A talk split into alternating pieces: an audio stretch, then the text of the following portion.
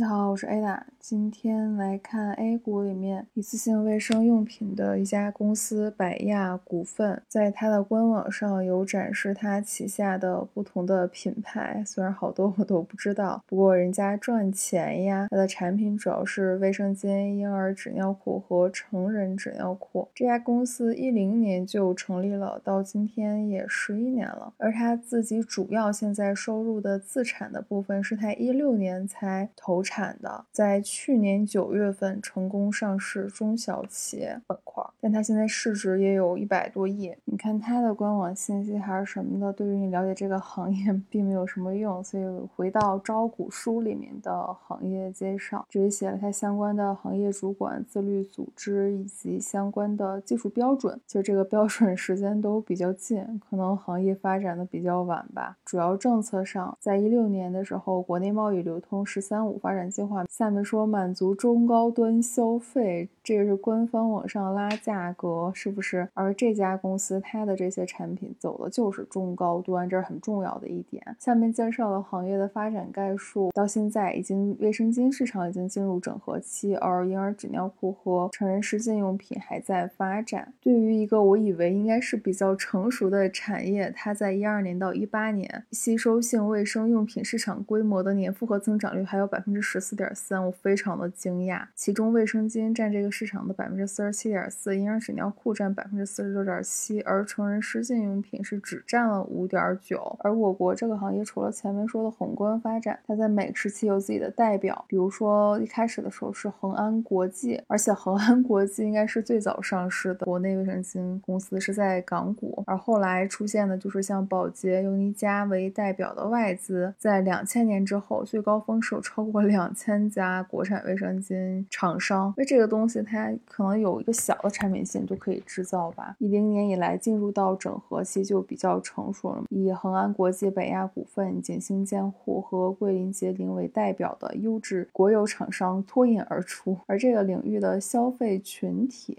首先想到了是女性，这个年龄范围呢是在十五到四十九岁，人口超过三点四亿，可能再过二十年吧，这个数据应该会变小很多。但是同时，这个使用的年龄段在向两边延展。比较让我惊讶的是，市场渗透率在一八年的时候才提高将近百分之百，在一二年的时候只有百分之九十一点三，就可以想象像印度电影里面演的那个女性用一块类似于大抹布的东西来解决这个问题。就这个领域很。多不同的产品，像搞环保的小姐姐就不是这样的方式，但这个不在本次话题里面了。而对于这个产品本身消费的细分有。不同的产品需求，还有产业本身的升级，这还是挺细致的，并且这里还说到了一个极具中国特色的安睡裤型卫生巾，这是个什么鬼？它在全国商超渠道销售量和销售额的年复合增长率达到百分之七十多。然后关于婴儿纸尿裤的行业，首先肯定就是外资厂商占领了市场了，但其实渗透率是不高的，两千年才百分之二点一，一八年升至六十三点九。与欧美和日本对比，还是有上升空间的。那对于婴儿市场大小的变化，就根据统计局数据各自想象吧。而且这里还提到了一个婴儿学步裤为代表的中高端纸尿裤产品，它在婴儿纸尿裤销售量中已经占比达到将近百分之三十了。而母婴在销售上，除了一般写到的商超、电商以外，还有专门的母婴渠道。下面是成人湿巾用品的行业发展，这我觉得太需要了。除了说老龄化以外，这个东西。还是能提高一些养老体验以及减少护理人员压力的。在一二年到一八年，它的消费量从十三亿片增长到了四十四亿片。成人湿巾用品是包括成人纸尿裤、纸尿片和护理垫儿。它其实也只发展了十多年，虽然现在看起来每个系领域都有很多家的生产和品牌商，尤其是还在发展期的婴儿纸尿裤行业以及成人用品，像一八年商超渠道里面排名前。前五的婴儿纸尿裤厂商里面，只有恒安国际一家是本土厂商。再根据发达国家的经验，一个国家或地区人均 GDP 超过三千美金的时候，居民消费由功能型转向为享受型。而我国在零八年就已经超过了三千美金，一八年已经超过了九千美金，甚至我国还有电商来作为加持，马上这个社区可能要再次加持。这零售的玩法就就是总有你想不到的方向，而这个行业季节性是不明显的，当然气候是对婴儿纸尿裤存在影响的。夏季时天气比较热嘛，所以就销量会比较小。终于看到了行业上下游的影响。这个行业因为主要原材料来自于材料制造行业和石油化工行业，行业宏观描述就是这些。另外也列了它的一些主要的竞争对手，国内的、国际的。而且现在电商都能把新的品牌打出来，那对于已有的传统品牌的优势，其实也并不像想象的那么夸张。就且看吧。方已经发了 Q 一的财报，可以看到它的营收还有利润，其实增长的都是很不错的。但是经营活动产生的现金流净额下降了非常大。但是它可能就这风格吧，因为在年报里面也会看到这些东西变动都很大。在它的前十名股东名单里面，比较熟悉的就是广东温氏和 UBSAG，他们是谁呢？广东温氏绝对股东是温氏食品，而温氏食品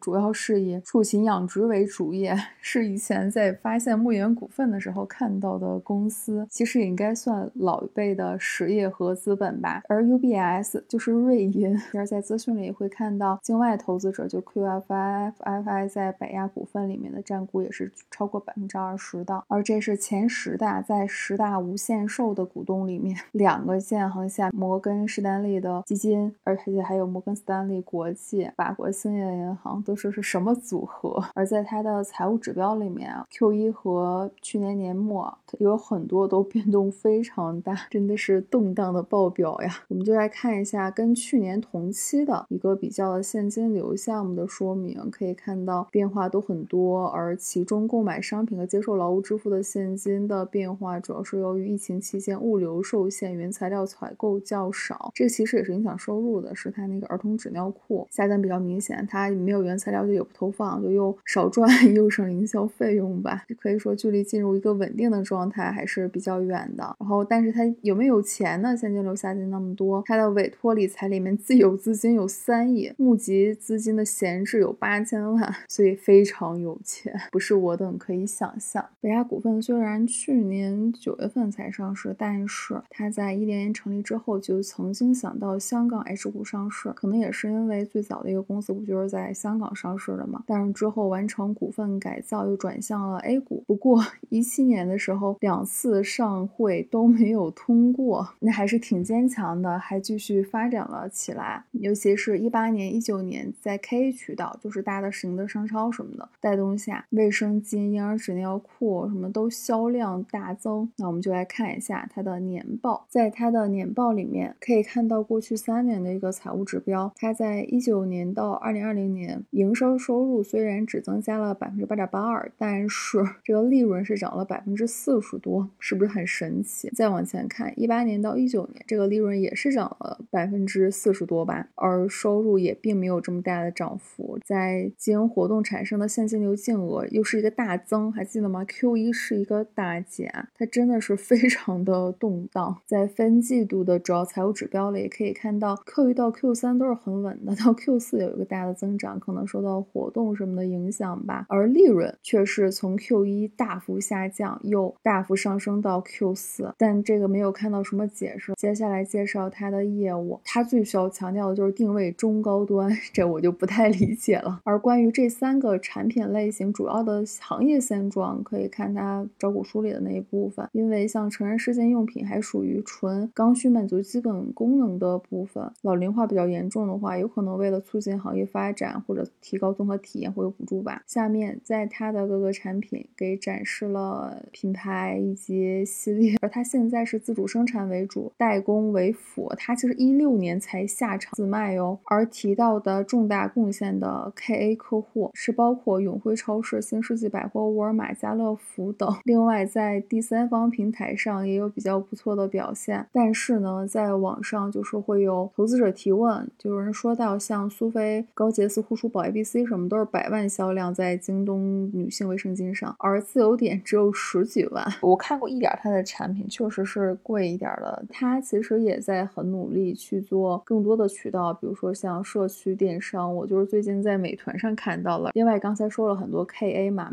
但其实它和名创优品也是有合作缘，原来是名创优品的 ODM 供应商，现在是开始打联名款，在市场占比上，一九年这个吸收性卫生用品的市场规模已经达到一千多个亿，而其中女性卫生用品占比达到百分之四十九点一，这个比它招股书里行业报告的是要高一些的。其次是婴儿和成人试剂，成人试剂也占到八点一了，之前也是五点几，所以沾了二胎这个概念之后，下一个它就能沾老龄化的光了。不过它现在没有自己的生产线，也没有专门的旗舰店，过两年吧。去年的全国销售额份额排行中，卫生巾产品市场份额在本土厂商中排名第四，川渝市场销售排名第二。另外，它也是有两百多项专利，被认定为重庆市企业技术中心、重庆市一次性卫生用品工程技术研究中心，所以拿过很多补助呀。它在去年是先后引进三条先进的卫生巾生产线及智能化配套设备。下面描写了它的社会责任，而在它的主营业务数据里面，这个就比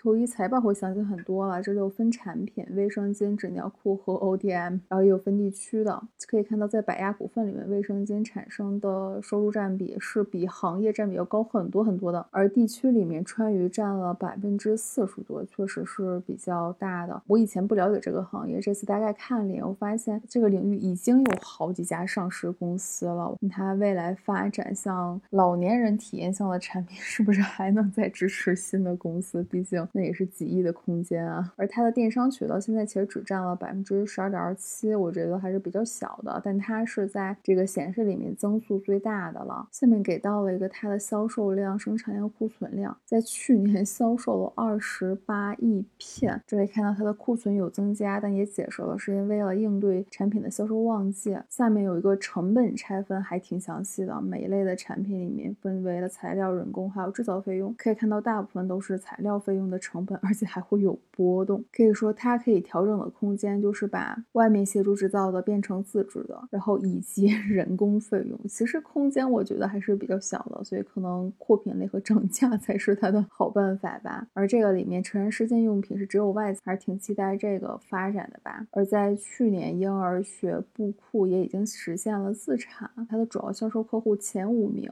销售金额占比百分之二十三点一四，第一名就百分之十点五一，没写是谁，有一点遗憾。而供应商材料的话就很均匀了，都是百分之四到六，而它的研发。不知道为什么去年人员提高这么多，占比也有比较不错的提高，这是展示了他的管理团队。然后他的老板曾经还任重庆火柴厂企业办主任，火柴好多年没见了。在他的关联信息里面，其实写到过，他们现在已经是成二代式的资本了，就是他们的孩子和别的企业的孩子联姻，是不是和看互联网的 感受完全不一样？在这里看到他的员工总共是有两千多人，其中销售人员就一千两百一十。三个，这个比例很夸张吧？而在教育上，本科只有两百多名。我想看了一下它的政府补助，补的钱还是挺多的，我觉得，而且还有很多没有消，补助的项目也很多。最后，我在还在雪球上 看了一下它的股东数，还是挺惊讶的，因为它其实整体的走势感觉还是挺好的，但是一直在减少。可以看到，去年 Q 三减少到六万人，到今年 Q 一就剩一万多人了，是不是有一点好操控的感觉？好啦，这期就到这里，迷迷糊糊，下期见。